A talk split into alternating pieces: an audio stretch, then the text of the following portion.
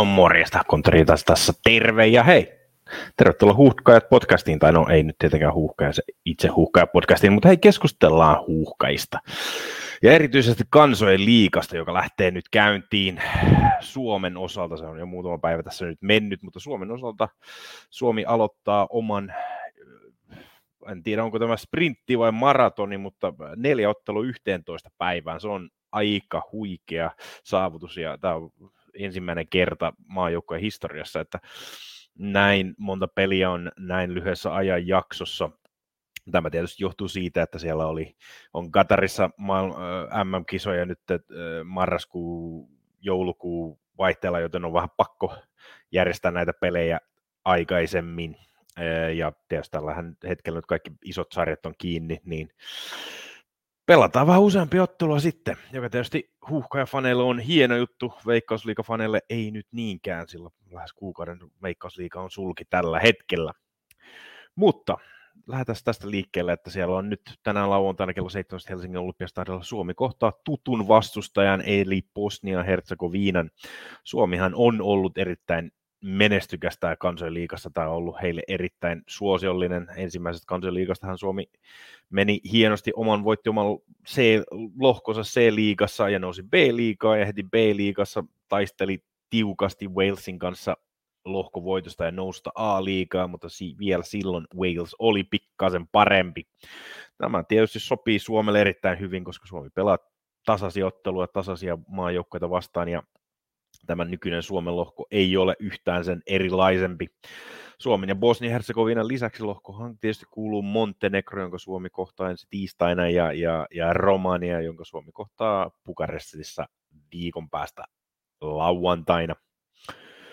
Mutta Bosnia-Herzegovina, erittäin tuttu vastus Suomelle. Viimeisen kolmeen äh, vuoteen jouk- joukkueet ovat kohdanneet, maajoukkueet ovat kohdanneet neljä kertaa, joista Suomi on voittanut kaksi, kerran pelattu tasan, ja tietysti kaikki muistavat sen 4-1 murskatappion Bosnialle Zenikassa, jossa joukko kohtaa nyt 14. päivä uudelleen.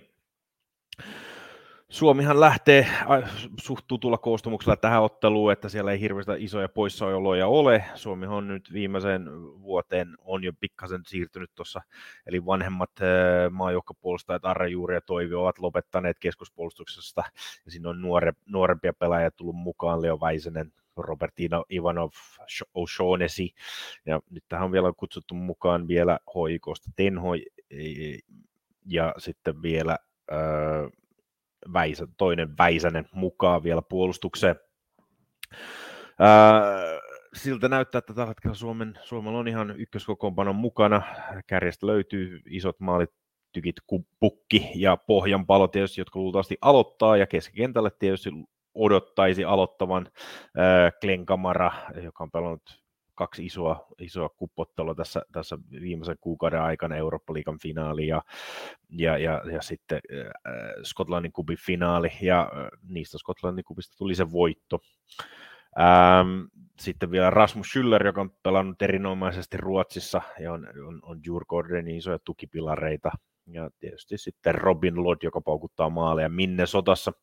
Mutta kiitoksesti Suomi ei kyllä ole ihan täysin riippuvainen tästä kärki yhdestä toista, sillä sieltä löytyy hyvin paikkaa ja myös keskikentällä siellä on Robert Taylor tehnyt useampia maaleja ää, kanssa Jenkeissä Miami joukkueessa Siinä on otettu myös mukaan, Soisalo on tullut antamaan, äh, antamaan hieman taustatukea, siellä on äh, Niskanen mukana, Urho Nissila on mukana, äh, Koreasta, jossa on hyviä pelejä e, e, esittänyt siellä, ja, ja nämä kaikki tulevat olemaan erittäin isoja vahvistuksia Suomelle nyt, kun pelataan Bosnia vastaan, joka, jossa joukkue luultavasti Edin Tseko ei ole mukana ja tällä hetkellä Bosnia on vähän vaiheessa, eli, eli nyt on se erittäin otollinen paikka Suomen kohdalla Bosnia, sillä, sillä siellä ei ole oikein hirveän hyvin hyökkäyspeli on viime peleissä ei ole toiminut bulgarilaisen Tenevin val, Petevin valmennuksessa.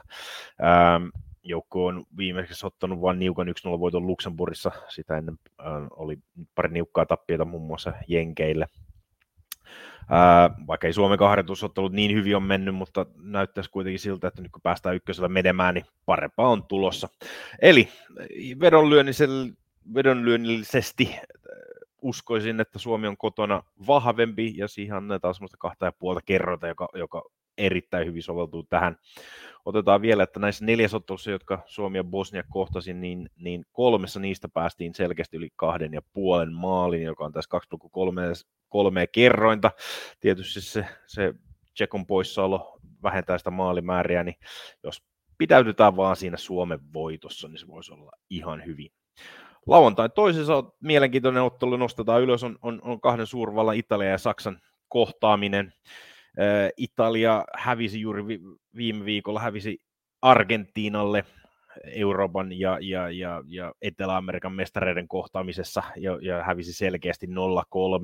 Ja sen jälkeen, kun Italia on tipahtanut jatkosta, ei ole MM-kisoissa mukana, joukko on, on, on, on vaihtunut aika paljon ja, ja, ja viimeisen kolme ottelun joukko ei ole tehnyt yhtään maalia, et, että sinänsä ää, on suht heikossa hapessa, siksi Saksa onkin pieni, pieni suosikki tässä, vaikka ottelu pelataan vieraissa. Uskon kuitenkin, että Italia tulee tekemään pienen ryhdistysliikkeen ja, ja, ja siinä tarjotaan semmoista kolme ja puolta tuohon tasapelikertoimeen, joka itsellä ainakin maistuu ihan hyvin, että Italia puolustaa sen, sen tasurin tästä ottelusta.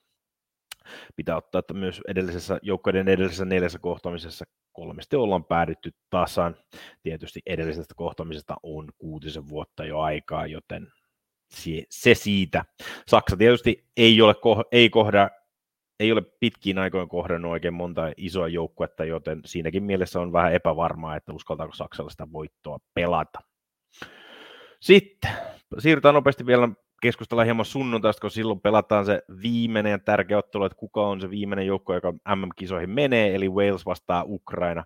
Ukraina Wales, Ukraina otti erittäin tärkeän voiton ja, ja, ja tiputti Skotlannin tuosta jatkosta semifinaaleista muutama päivä sitten ja oli erittäin selvä voittaja vielä, ja ottelu pelattiin vielä Hampden Parkilla Skotlannissa, eli 1-3 joukko voitti sen. Wales taas harjoitteli kansojen liikassa ja, ja vaikka johti 0-1, niin hävisi lopulta 2-1 puolelle, mutta siinä ottelussa Wales säästi neljä tärkeää pelaajaa, eli, eli, eli siellä on Joe Allenia, äh, Gareth Baileyä, äh, Ramseytä muun muassa, jo, yksikään näistä ei ottelussa pelannut, eli he pääsevät tähän ottelun suht freshinä.